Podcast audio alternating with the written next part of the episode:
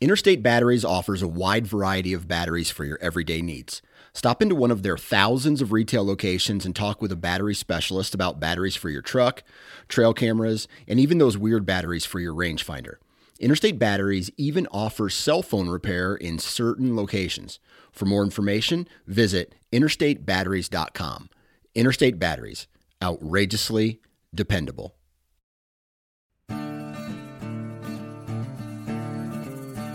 The Houndsman XP Podcast Network is taking you on the journey. Your host, Master Trainer Heath Hyatt, will combine his decades of experience as a houndsman and as a professional trainer that will light the path forward and make our packs lighter on this lifelong journey to become better hunters and houndsmen. There are no shortcuts, so lace up those boots and grab a dog leash. The journey begins now. I've been a member and supporter of Go Wild for over a year now. Man, how time flies. Their social media platform is for hunters by hunters.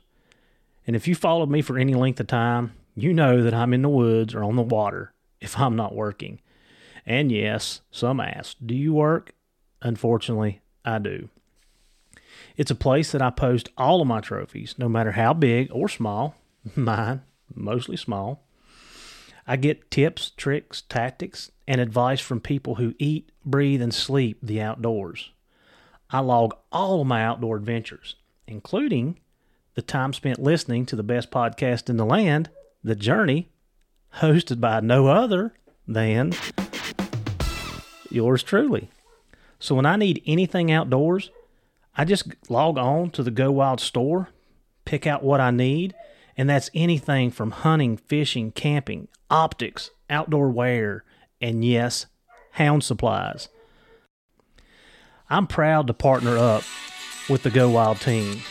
So let's get your journey started today here on Go Wild.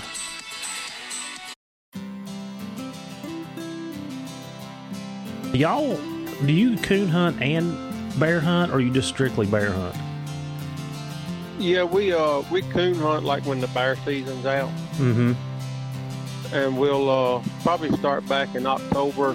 We do that mainly with the young dogs. We got to take one older dog with us, get the young going. Uh huh.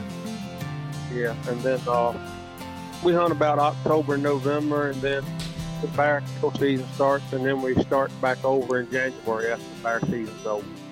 Guys, today on the journey, uh, we're going to go up to Madison County, Virginia, which is about a three hour drive from here where I'm at. And I want to tell you about these wonderful people that I met about two, three years ago. Um, I got a text message through Messenger, and Jason Wood Woodward had texted me and asked me if I would be interested in coming up and judging their their APH show. And you guys know that I, I'm a bench show. I'm a master of hounds. Um, so I still stay involved with the UKC stuff. I really enjoy judging dogs. Conformation to me is a big part of my breeding program. So I accepted the invite. Uh, me and the girls drove up and met Jason and Katie, and we they had a big they had a big showing up there for the it was the APH Plott days right for Virginia. Yes, it was a Dixie Classic. Dixie Classic, yeah. So uh, we we judged the dogs. They had a lot of dogs. I mean, there was probably I don't know twenty or thirty. There was quite a bit. Had a good showing for the dogs, and um, you know our relationships kind of carried from there. Uh, this year they invited me down to um, Greeneville, Tennessee, to do the the breed days down there.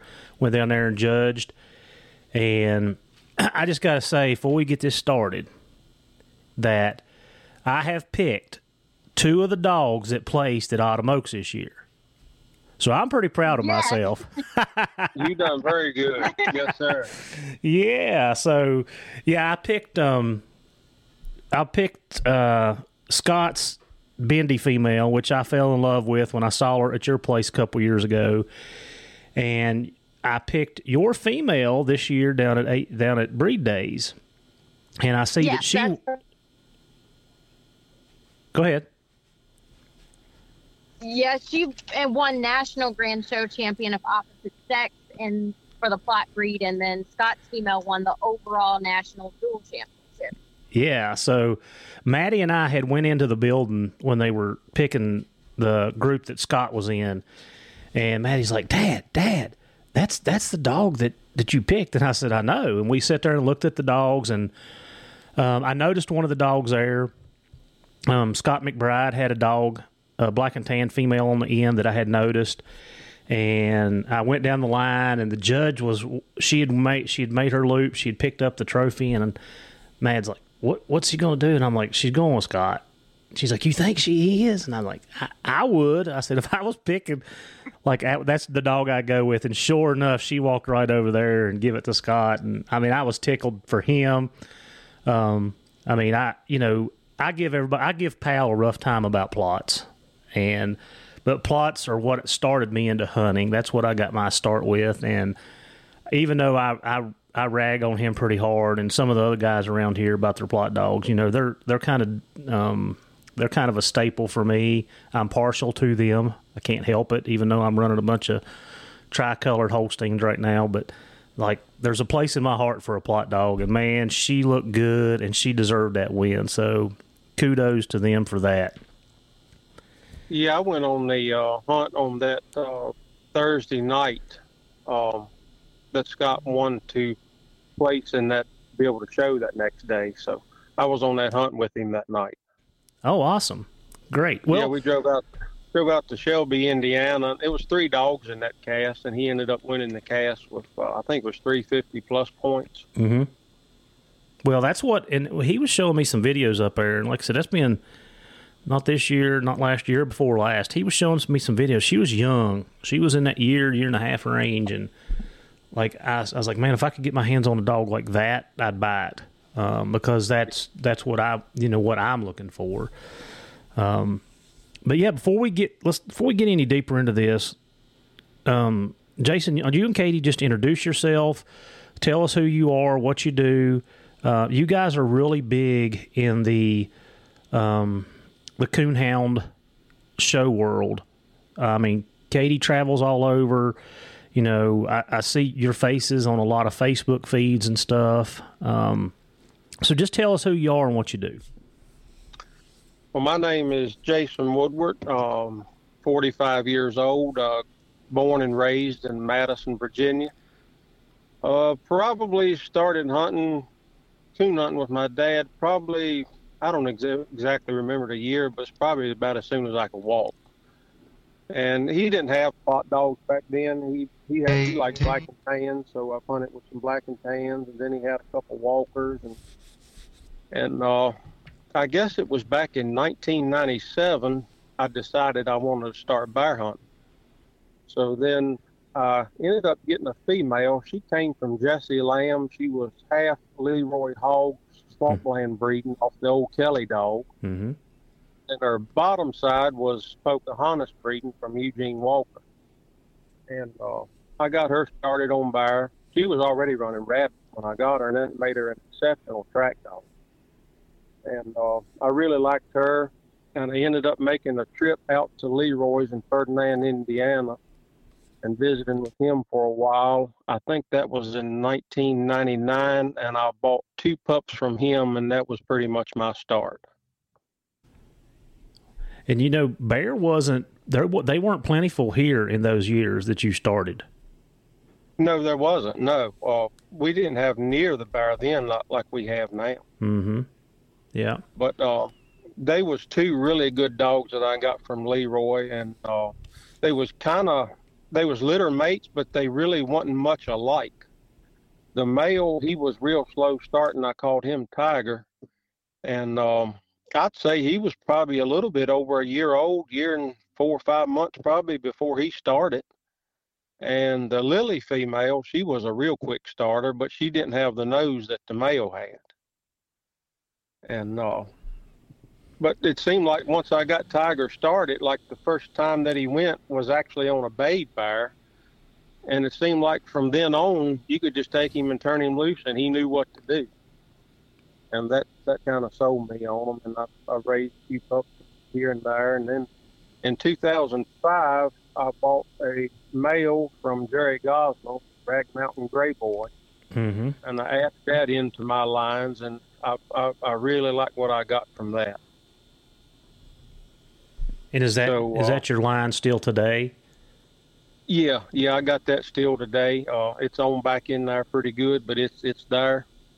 Um, I made a really good cross on Gray Boy to a daughter of my Tiger male, and uh, that that clicked really good. Six months old, they would run and tree their own back. Oh wow. But far as I know, there's only one living dog from that litter today, and I got that there at the house. Mm. Well, and Katie, what about you? Tell us your story. So I started coon hunting with my dad. Um, we hunted redbone, and I had never went bear hunting um, before until I met Jason around 2012.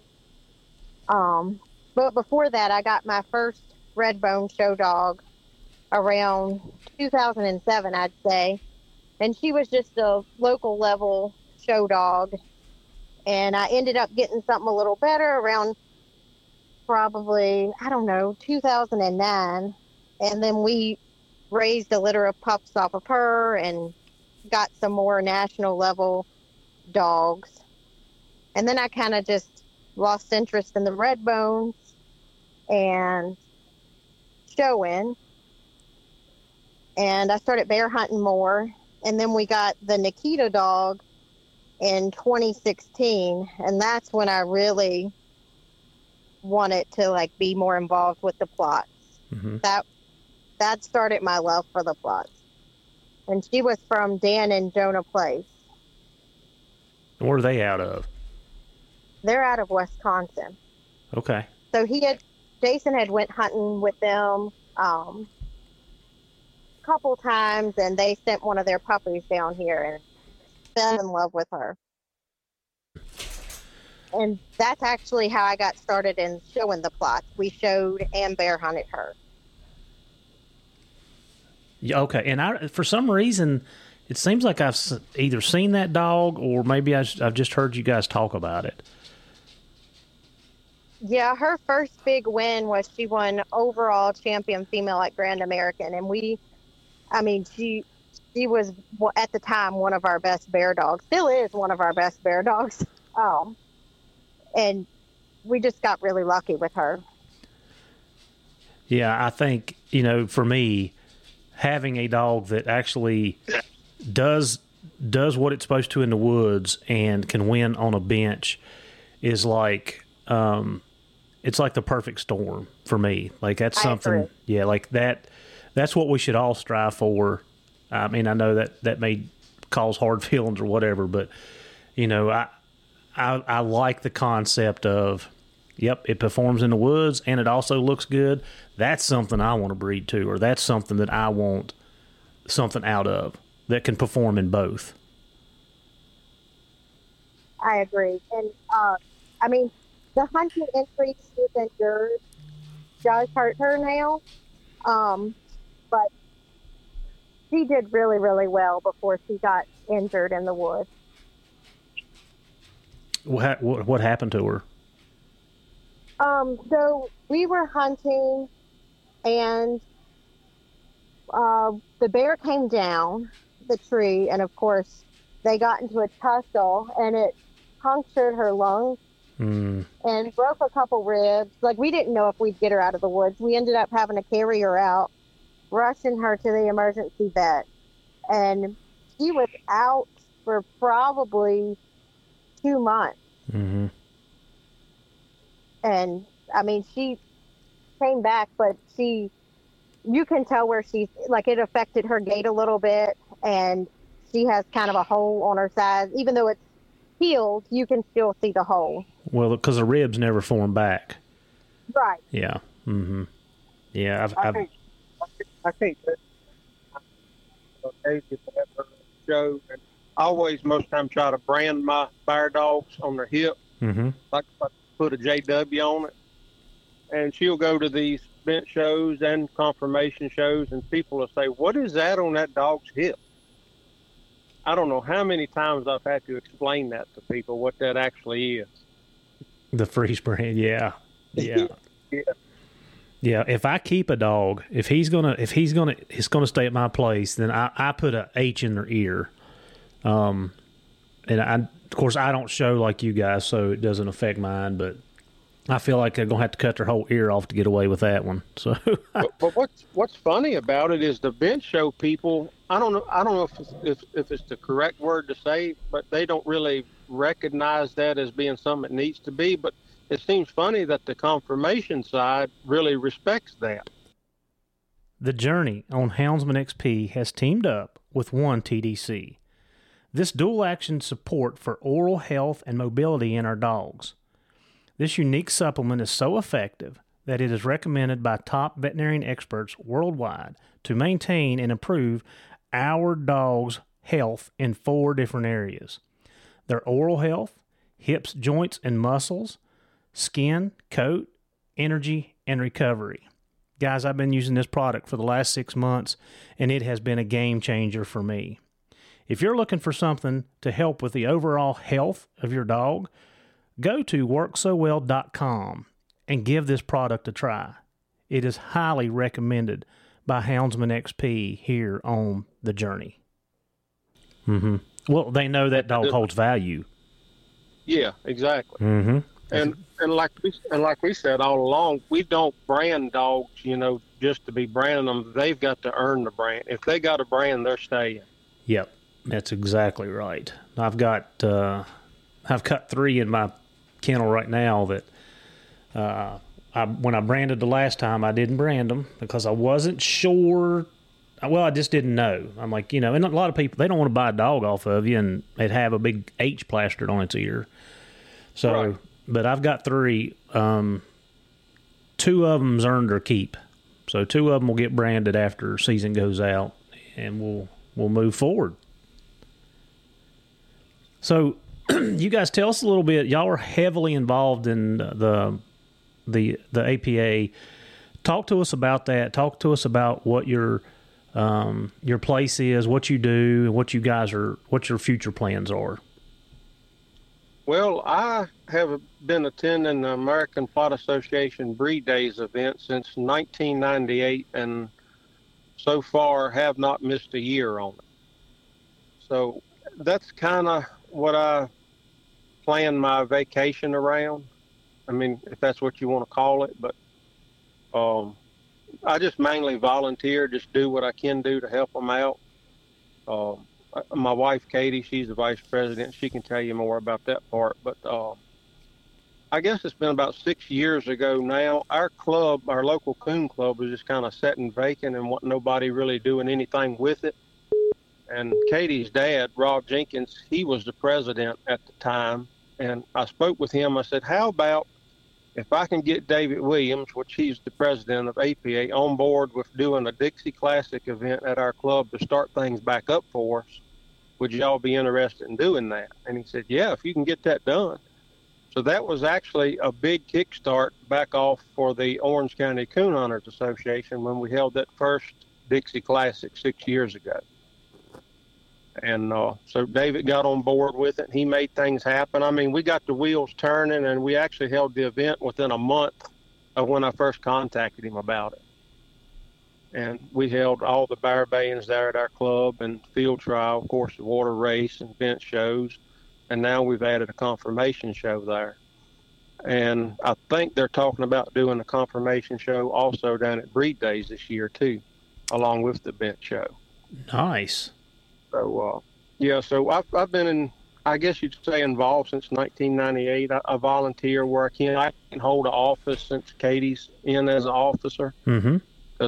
Be a conflict of interest or whatever, but I just volunteer what I can. I'm, I really like the APA and support them all that I, all that I can, and it's a really good organization. It's uh, for the big game hunters. I'm a member of the National Plott Hound Association too, and I'm uh, support both of them. But to me, it just kind of seems like the NPHA is a little bit more towards the coon hunting side. And I think that's where the APA comes in as being like the big game hunter side. You like to be outside like I do? Hunting, fishing, hiking? If so, onX is the app for you. I've been a loyal onX user for years. It's the one app that I can honestly say I use daily. While hunting, I know where I'm at at all times. I mark trails, bedding areas, feeding areas, and the list goes on. In my travels, I use it to pre scout all the new places that I am blessed to hunt. Last year, while hiking Yellowstone, I used onX to map out the trails and know the difficulty of each one.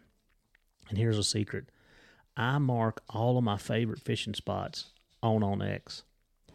It's been a game changer for me at work. I've used it multiple times to get in touch with property owners. onX has so many great features and tools, you can literally use it in your everyday life.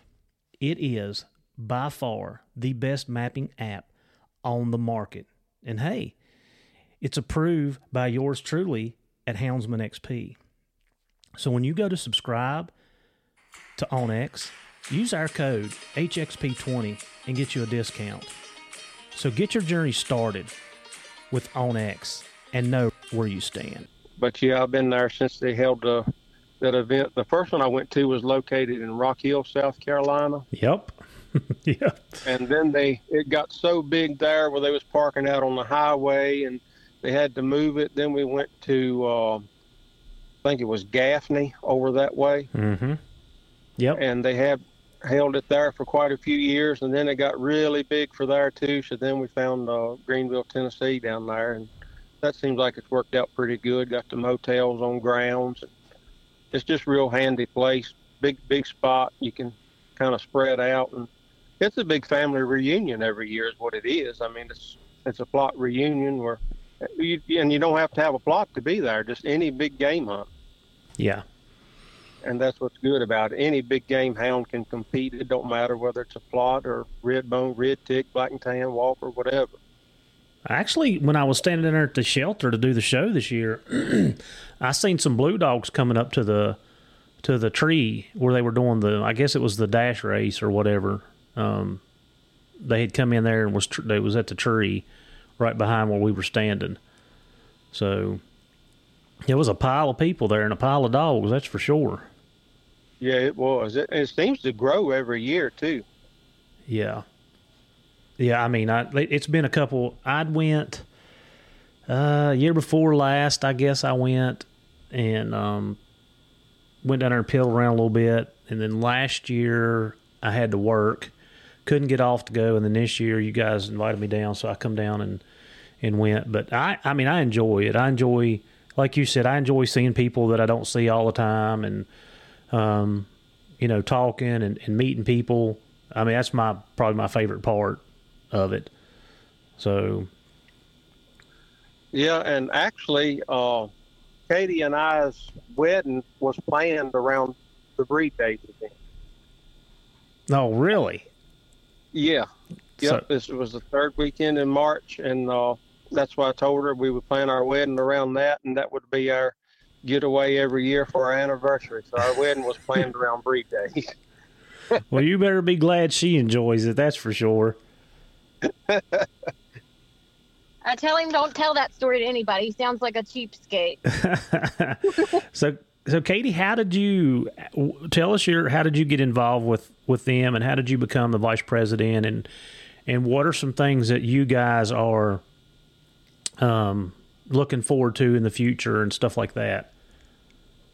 So I actually didn't go to my first breed days until um, we got married the weekend before, and then we went to Gatlinburg, and then we went to breed day. So that was my first breed days in 2012. I mean, yeah, 2012, and um, or 2017. Yeah, 2017. I don't even know what year we got married. um, and I just enjoyed it. It reminded me of the Plott hound autumn oaks. But like you said, there's so many different breeds that participate now. It's not just Plotts. And um, just the camaraderie. And then I started volunteering and getting involved. And I ran for vice president. So I've been the vice president for the 2022 2023 period. Um, I'm not running this year, but I am running as a board of director. Um, we have breed days as a UKC licensed event now, and we have the non licensed events, and then we have a Dixie Classic. And then we take our store to the Wisconsin Bear Hunters Convention and the Tennessee Bear Hunters Convention.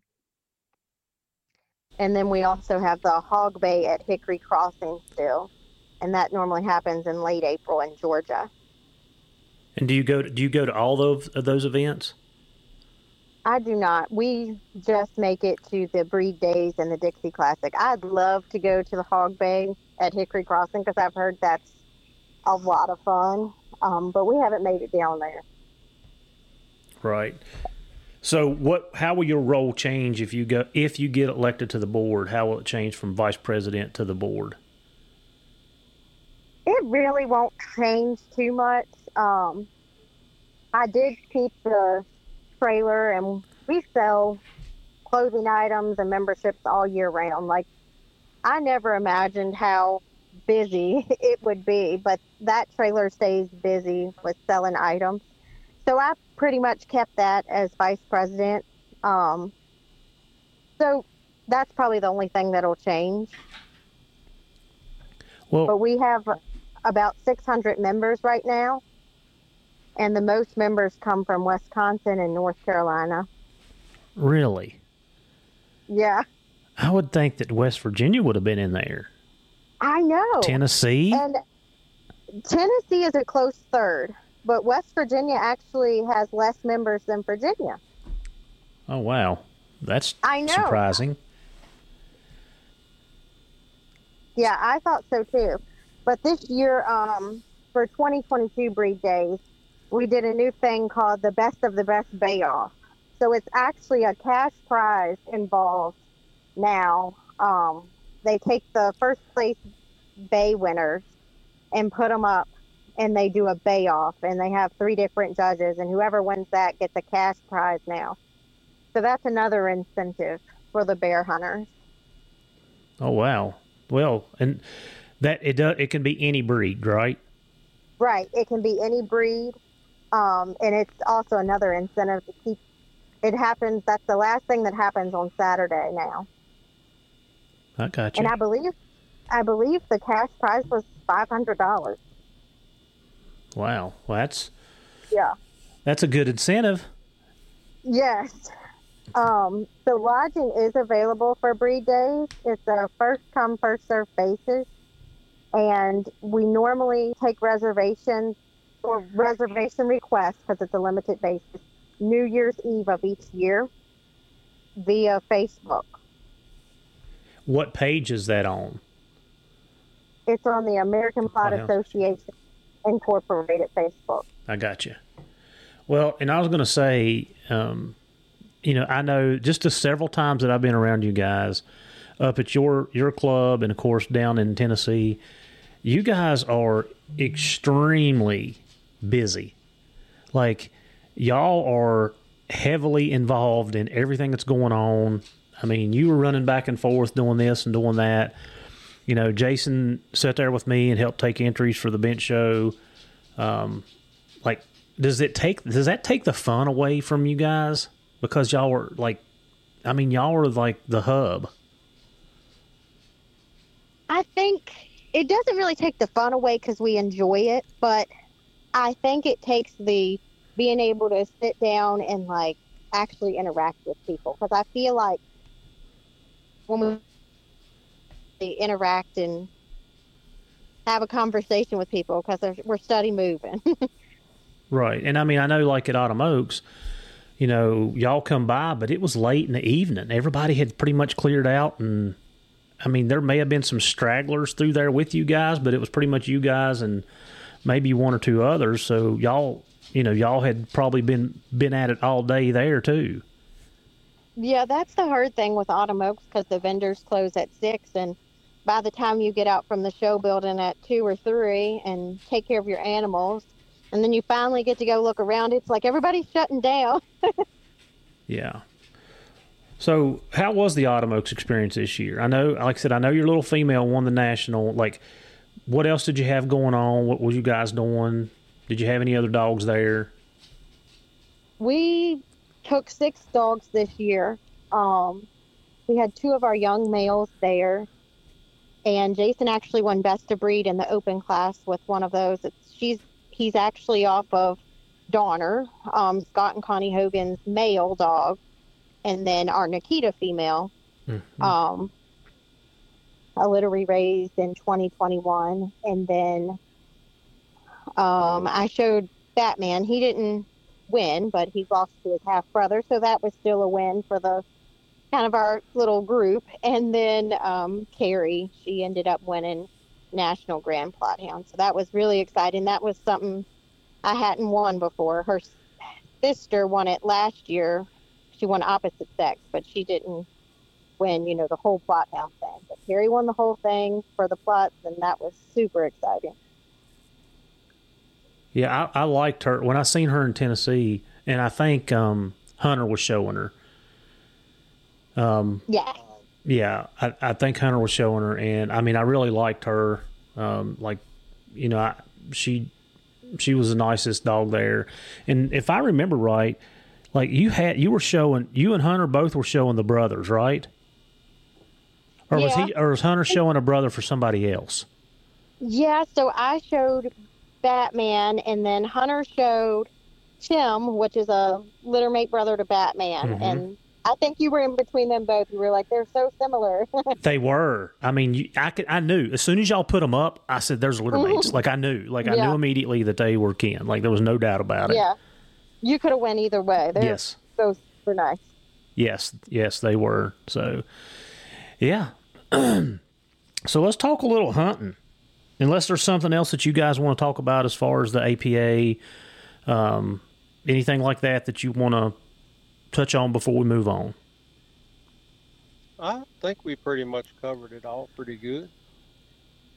I am disappointed. You guys from West Virginia got to get involved, man. I thought you guys would be leading the race on those memberships. Like I'm, Yeah, I, I thought it would be a huge membership from West Virginia. West Virginia. When we got to looking at it, I, I couldn't believe it.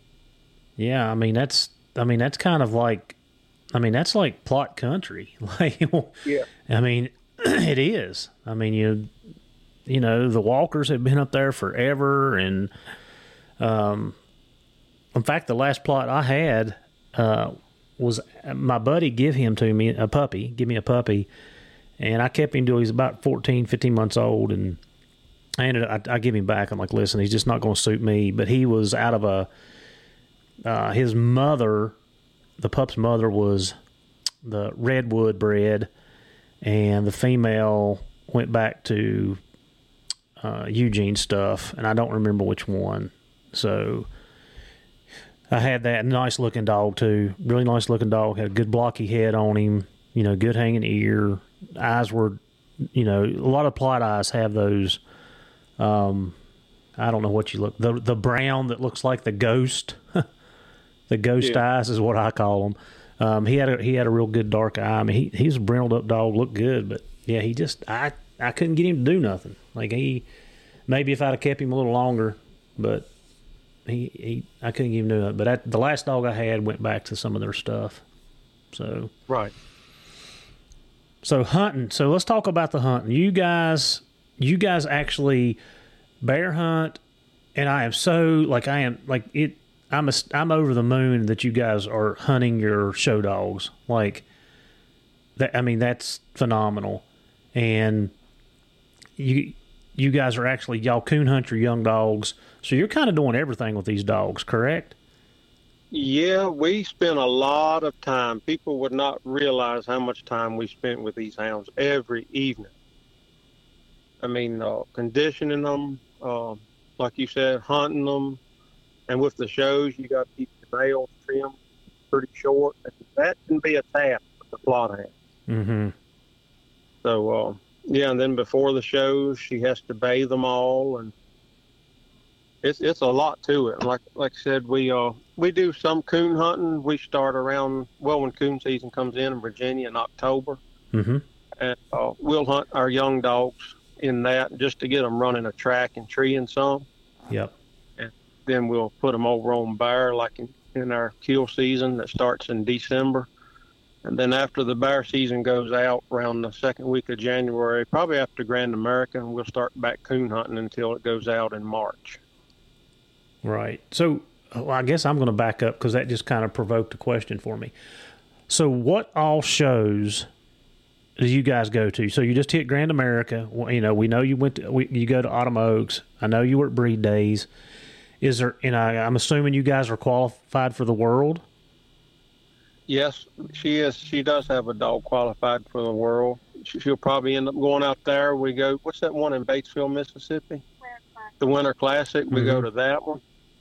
Uh, we go to several state shows, and we do some local shows just to try to help the local clubs out too, because a lot of people overlook that. They'll run to the big ones, which that's all fine and good, mm-hmm. but without these smaller ones, the big ones wouldn't be a success.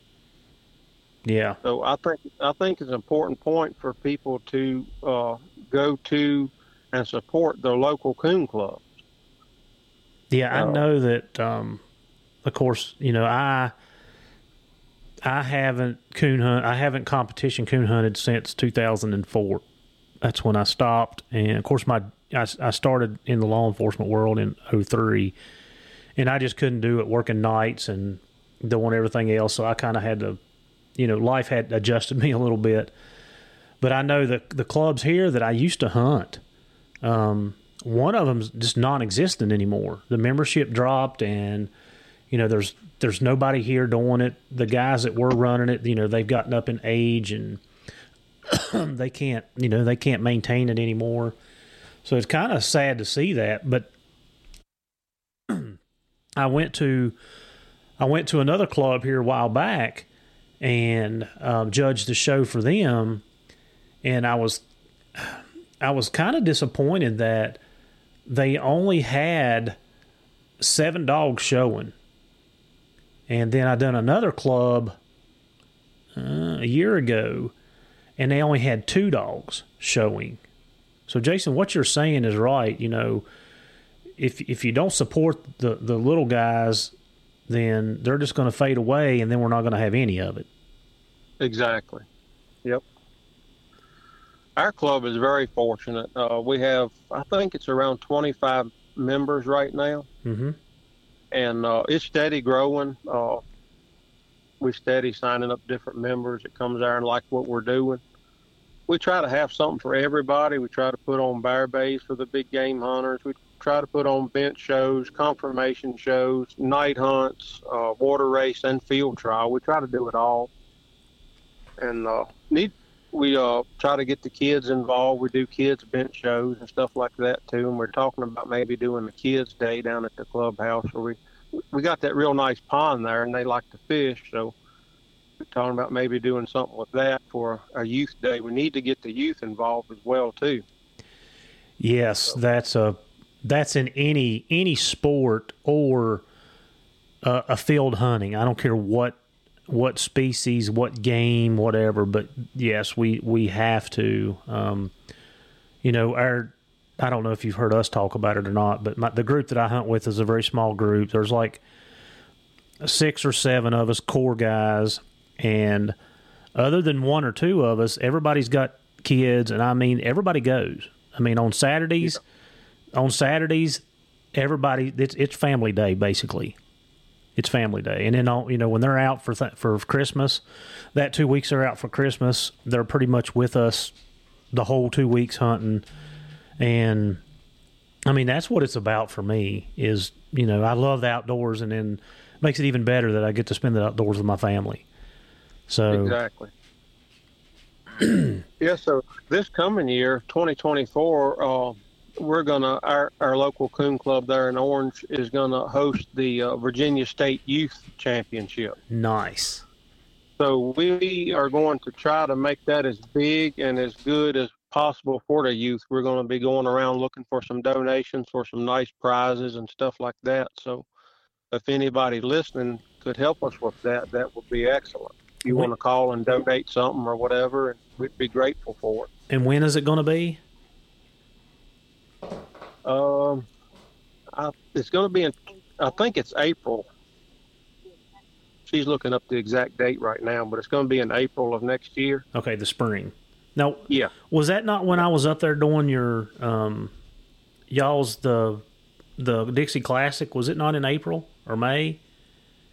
Yes, that that was April. We usually have our Dixie Classic the first weekend in April, Mm-hmm. And the uh, Virginia State Youth will be the second weekend. So it'll be back to back weekends of events there at the clubhouse. Nice, very nice. so while she's looking that up, let's go back to the dog. So when you you know I I firm believe in what you're doing. Um, you know I used to to coon hunt my dogs to get them started, and then I'd switch them over to bear. I don't have a dog at tree of coon anymore. Um, I, I, I just I don't I don't have. You know I used to have a coon dog with me all the time, and now I don't have that. So is that something that you guys have a, a specific dog that you use to to get those pups started, or do you just take your bear dogs who you started on coon and they'll still do it? It's mainly that Nikita female. Mm-hmm. She she treated her first coon at six months old by herself, and from then on she's been treeing coons. But then I put her right on bear, and she she really loves that. But she is, I'd say she is the only dog that I have there at the house that I can go out and I can catch a coon with, and then I can go out the next day and she'll she'll trail me a eight to ten hour old bear track and jump it. So um, she's just an all around good dog. Those are hard to come by nowadays. That's Yeah. for sure. and she listens just like a kid. I can turn her loose from her kennel. She knows it's hunting time. She'll go empty out, then she'll jump up on the truck. When I when the hunt's over, I can take her back to the house, drop my tailgate. She goes right back to her kennel. Yeah. I mean, just just a pleasure to hunt and own and to be around. So how many dogs are y'all running right now, if you don't mind me asking? I'm running five dogs on bear right now, and then I have several young dogs that I want to start this fall on coon with Nikita. Mm-hmm. So I got five in the bear pack right now. And how many how many dogs are you showing? She has six total that she shows. She Uh-huh. don't show them all every time. She kind of picks and chooses where she wants to show what at. Uh huh. So But, you you uh, you you're basically running a, a you got about twelve dogs, fourteen dogs kennel. We have 14 dogs. That's exactly where I'm sitting, and I'm sitting in a pile of young dogs that I'm trying to sort through. I know that that I've got way too many young dogs. That's for sure. Yeah, and people don't realize too, it's a lot of upkeep to a hound. I mean, you got to keep it wormed out every month. You got flea and tick preventative to put on it every month. You got to feed it a really nice dog food and clean up from it and take care of it. It's it's a lot to do. Well, they they pick on me at work, Jason. When I when I leave work, I, I tell everybody I said I'm going home to do the chores, and they're like, "Chores? You got you got you live on a farm?" I'm like, "I live on a dog farm." I mean, time I come in and, and I've got it down to pretty much. I'm sure you guys do too. I've got it down to a science. You know, I come in and I feed, and a- after I get everybody fed, I go through and I clean up the pens, and then after I get the pens clean, I do the water, and it's about a 45 minute job. Rain, snow, sleet, shine. If whether I'm sick, I don't feel good, it doesn't matter. Um, I mean that's that's kind of where I'm at with what I do. And it Yeah. like I said, it's a it's a 45 minute to do it and do it right. Now I can shortcut if it's raining. A lot of times when it's raining and I don't have I don't have a roof over my kennels. That's that's a huge problem for me that I'm trying I'm going to try to work on this fall. Um, I've got my two police dogs have the um the the roofs that come with the kennel like the but if you guys have them you know the snow weighs them down or the rain will the rain will uh, weight them down and stuff. So they're not they're not an end all fix all they they do okay but um and I keep sunshades up. Of course I have shade too but I keep sunshades up in the summertime and everything like that. But if it's raining, a lot of times I'll I'll I'll skip cleaning and I'll do it the next day. Or if it's not raining too bad, I just throw my rain jacket on and go do it. But yeah, I mean it's it is it's a chore. Yeah, ours is kenneled out in a wooded holler. I mean, it's a, a beautiful place to put dogs. You got perfect shade tree with all the poplar trees all around, and then we laid down a bed of rock dust. We put wire under that in case you have a digger where can't dig out. But like you said, we don't have roofs over our kennels either, and that's something we probably need to look in doing because it keeps you busy too, raking the leaves out so you can find their waste. yes, it does. And like I said, I the trees are on the end of my kennel, so in the middle of it, it's kind of open. But um, but yeah, you're right. So so Katie, what is it about the dogs that drives you besides Jason? I don't know. I think I'm. I think it's an addiction, and wanting to get the next, you know, prospect and go to the next show. It's always something to look forward to. Like now that Autumn Oaks is over, I didn't enter anything in the World Show, but now that Autumn Oaks is over, it's like the next thing is going to be Grand American. We're going to have to get everything ready for that. So it's just always something to look forward to. And raising, we don't raise very many litters because we don't like placing puppies. Like I want to keep them all. um, so you sound like my house. yeah, that's why I've got fourteen so, dogs, Katie. Nobody wants to yeah. get rid of anything. Same. um. So that that's an exciting part too. Like I've probably the next litter we will have is a litter off of Perry. Um, and of course, we're gonna have to expand the kennel because I want to keep them all. Yes, that's the same thing I'm in the process of right now. My my little female, um, I've got my little female bred, and like I, I don't I don't have any extra kennel, so when she has pups, I'm gonna have to to expand somehow, some way, figure something out. Which I've already got it planned out. I just got to do it, and I, it's hard. Mm-hmm. I mean, it's hard to do anything when bear season. Like I know. like ever, it's, it's crazy. Yeah, every day that I'm not at work, I'm in the woods. And like today, um, I will tell you guys. Uh, well, I'll just kind of tell you my day how it went. So this morning, went up to an area that I nor you know that I hunt a lot, and I don't know how if you guys do a lot of rigging, but this time of year, rigging where I'm at is is pretty productive. Um, mm-hmm. Well, this morning it was slow, so I had made a trip a pretty good trip around the mountain. I mean, pretty good trip. And I had went all the way through, and I turned around, and um, my two buddies were back on the other side of the other mountain. So I was like, well, I'm just going to drive back around to them. Well, I got about halfway to them, and the dog struck. And well, I just come through there like 30, 40 minutes ago. So anyway, long story short, put the dogs down, and – it took them about two minutes. My young dog's kind of running the road a little bit more than I liked. I wasn't real happy with that. My youngest female, of course, I'm hunting. I've got a year, two year and a half olds, two two and a half year olds, and then I was hunting my four year old. So that's what I was hunting today. And um, my four year old disappeared, and the other the, the year and a half old kind of run back and forth in the road. She'd go up on the bank and she'd come back, and my two two and a half year olds, they they disappeared for a little bit. One of them showed back up and then went back in the woods. Well, about two minutes into this, and the reason I know it was two minutes because I had it on my GoPro, uh-huh. and um, he opens like 200 yards back up the ridge.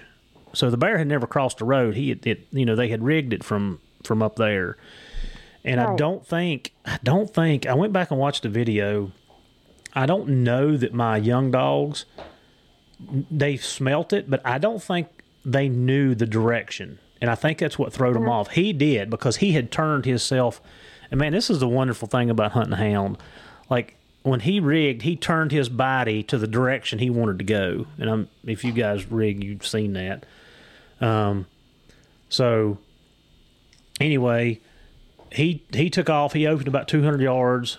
Well, they you know they went to him but he was done checking out of there and he went all the way up to the top of that ridge which was a good haul and cut back across the road well i drive up the road to try to cut him off or to, to get up there to cut to cut them off and they were all going the opposite way and i'm like what in the what in the world is yeah. going on here well my one little female my two and a half year old female she come through with him but she was way behind he was like literally seven, eight hundred yards by the time she crossed the road.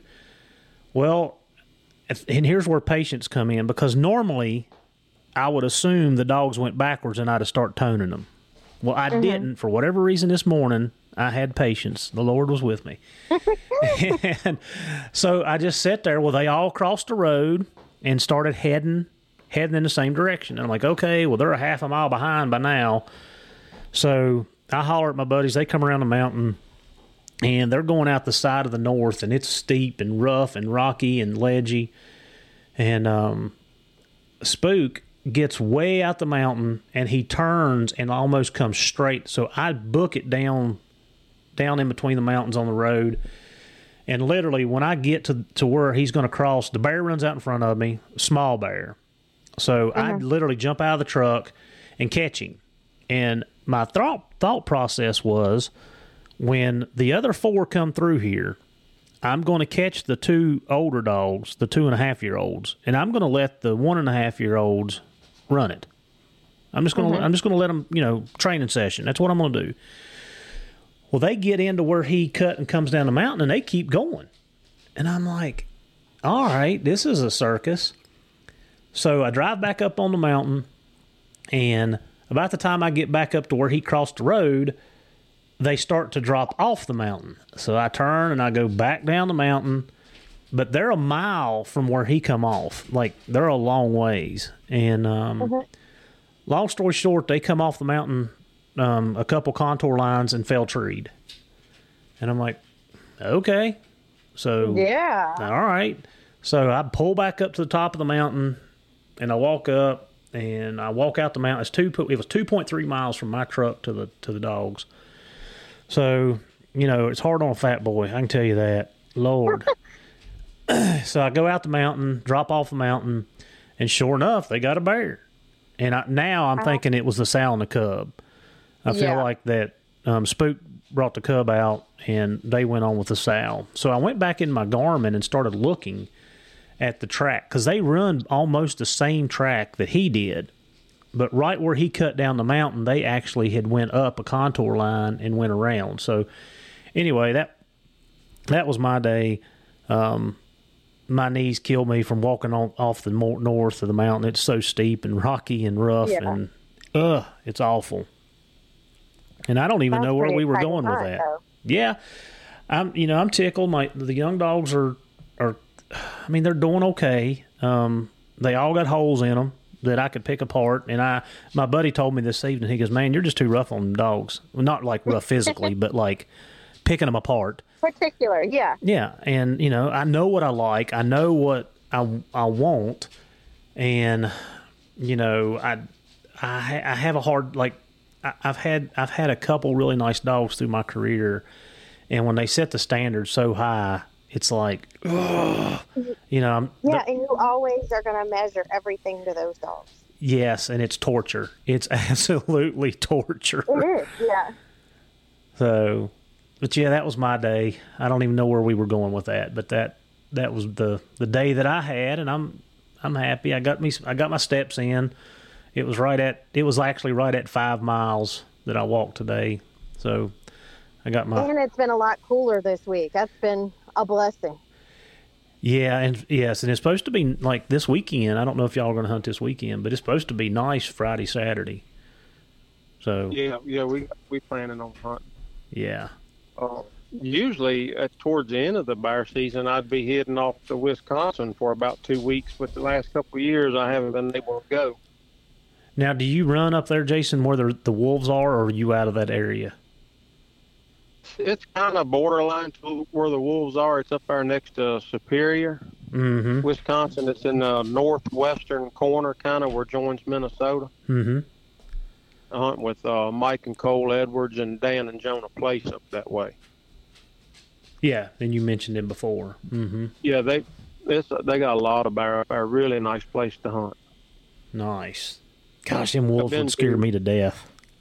Yeah, uh, on one side of the road, the last time I was up there, they had an issue with a wolf, and uh, I think he took out a couple dogs. But luck, luckily for our sake, he stayed on that side of the road. But they are up there, and also been to uh, Baraga, Michigan, hunted with uh, Rick Grunch and uh, Brian Smith and his dad Louie up that way too. Um, but that that's a nice place to hunt as well. But they don't seem to have the bear population like Wisconsin has got. Yeah. Well, so talking about bear population, I got to ask you, how is it up in your area? Because I know that um, did the mange get to you guys, or have y'all seen an increase, decrease? What are y'all seeing? For the last couple of years, really two to three years, it's been kind of devastating. I mean, it's it's kind of took the wind out of your sails, so to speak. You put all this time in a young dog, and then you can't find the bear to put it on. Mm-hmm. Luckily, this year, like I've told several people, it's not as good as it has been, but it's it's, it's better than it has. It's it's it's looking up, is what you're saying. Yeah, yeah, it's not as good as it used to be, but it's better than it has been the last couple of years. Mm-hmm. So I think I think it's looking better. Yeah, we we have been blessed. Um, the I mean, I'm sure. You know, we see a case of mange here and there, and over the you know the the past, I've I've seen it once or twice. We haven't been inundated with it yet, like up in the Shenandoah. Um, and from what I'm hearing from the biologist and some of those guys, that it's kind of stuck at the James River, which is Botetourt and Bedford area, or Botetourt and I hope it stays on that side and don't come on come on down to us. But our population, um, our population is it has dwindled some. We, you know, I, I told a guy this yesterday that, and you and I just talked about it. Twenty years ago, you know, catching catching five bear in a year was a good year, and Yeah. you know, now you know we're way past that. It's it's it's really good. It's like you said, it's good for the dogs. You get a lot of exercise, a lot of reps in. Um, and it's still better than it's ever been, but at the same time, I'm seeing a decline. Um, it used to be that you could go out pretty much every day. There was a there was a five year period where you could go out about every day and catch a bear. Um, and we're not hitting that now. It's every other or every two days. So well, what I started doing back when I started hunting, I kept a log of how many bear that I would tree in training season. And up until I would say five years ago, four to five years ago, I was averaging 45 to 50 treed bear every training season. wow, Now that, that's a month and a half, and I would hunt about every day. Now, the last three years, probably averaging five to six bear. That's that's how much it had went down with the mean. wait, wait, wait. So you went from forty five to fifty bear in a season to five bear. Yes, sir. The last two to three years, not counting this year because I haven't totaled that up yet, but I know it's better this year than it has been the last few years. But I went from 45 to 50 bear in training season to five bear the last two years.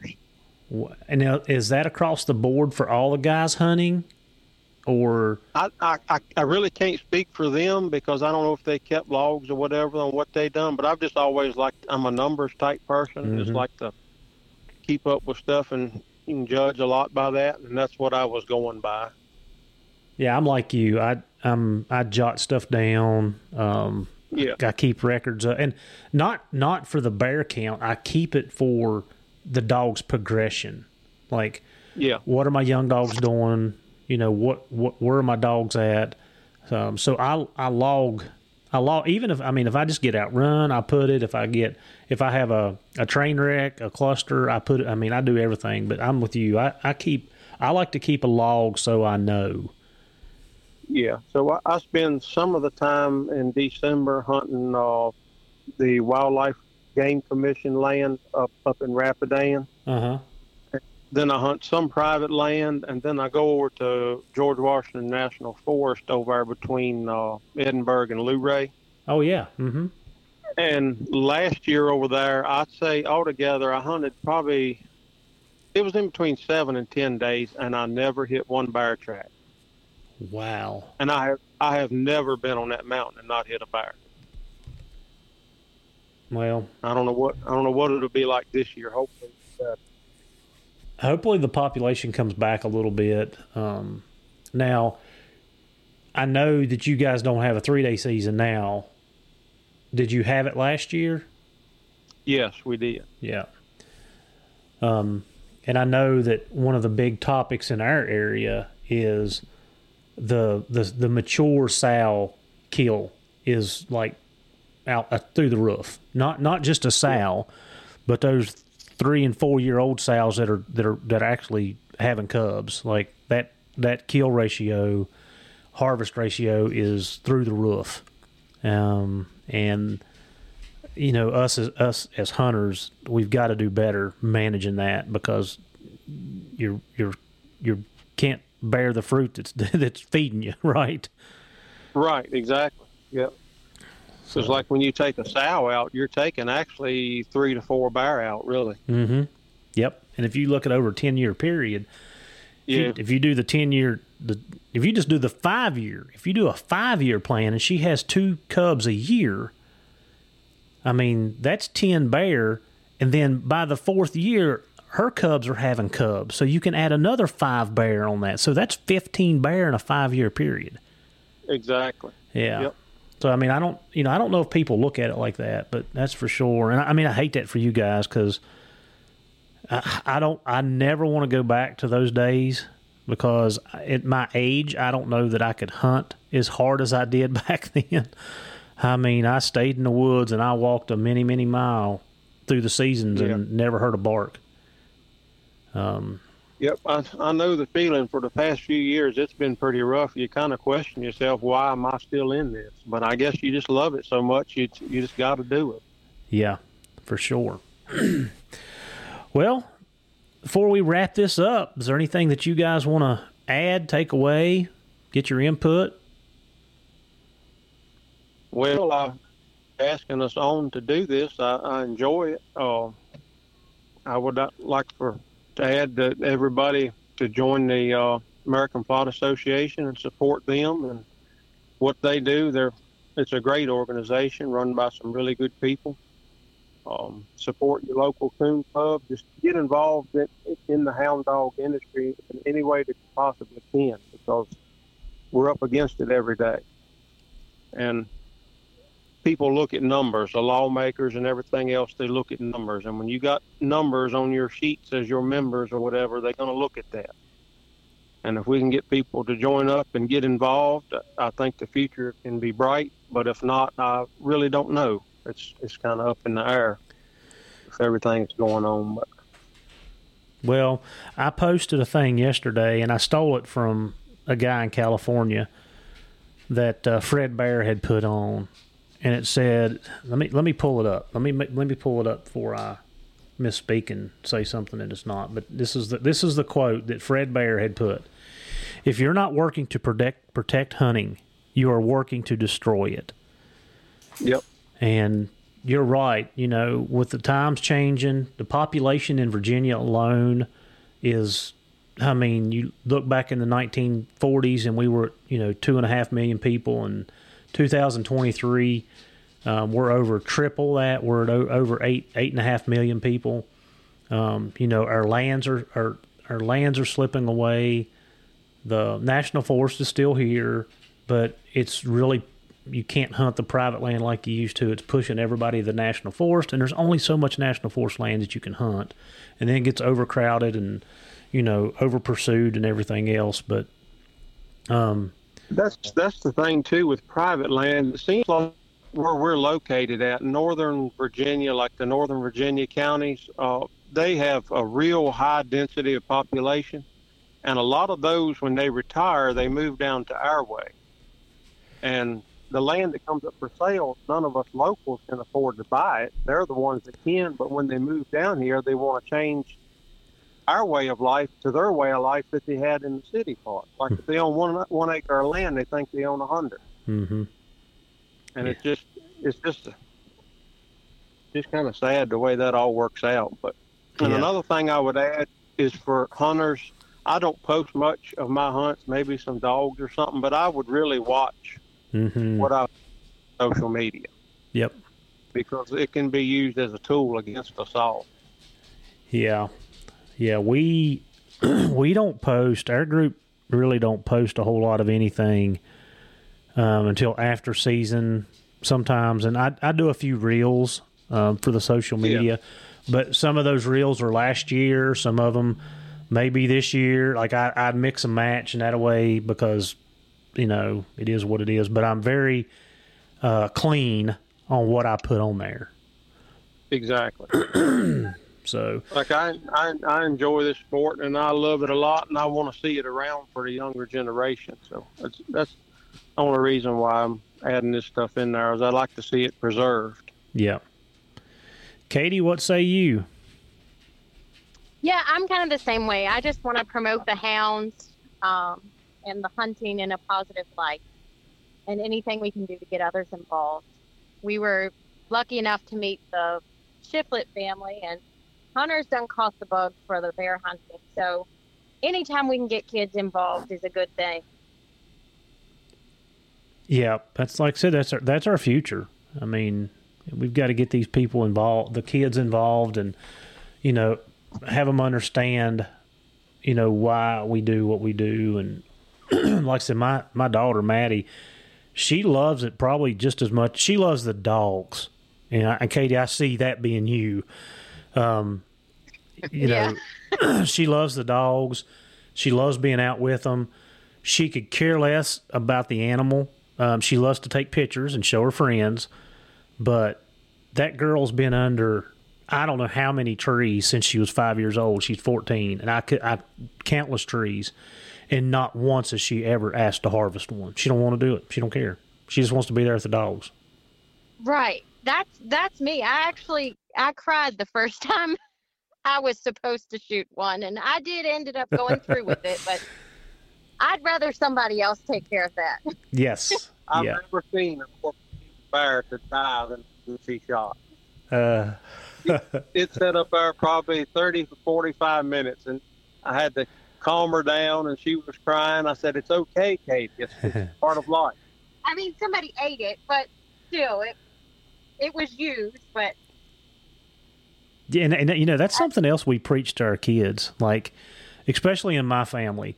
Um, if you're not gonna if you're not gonna reap the harvest, then we don't we don't take it.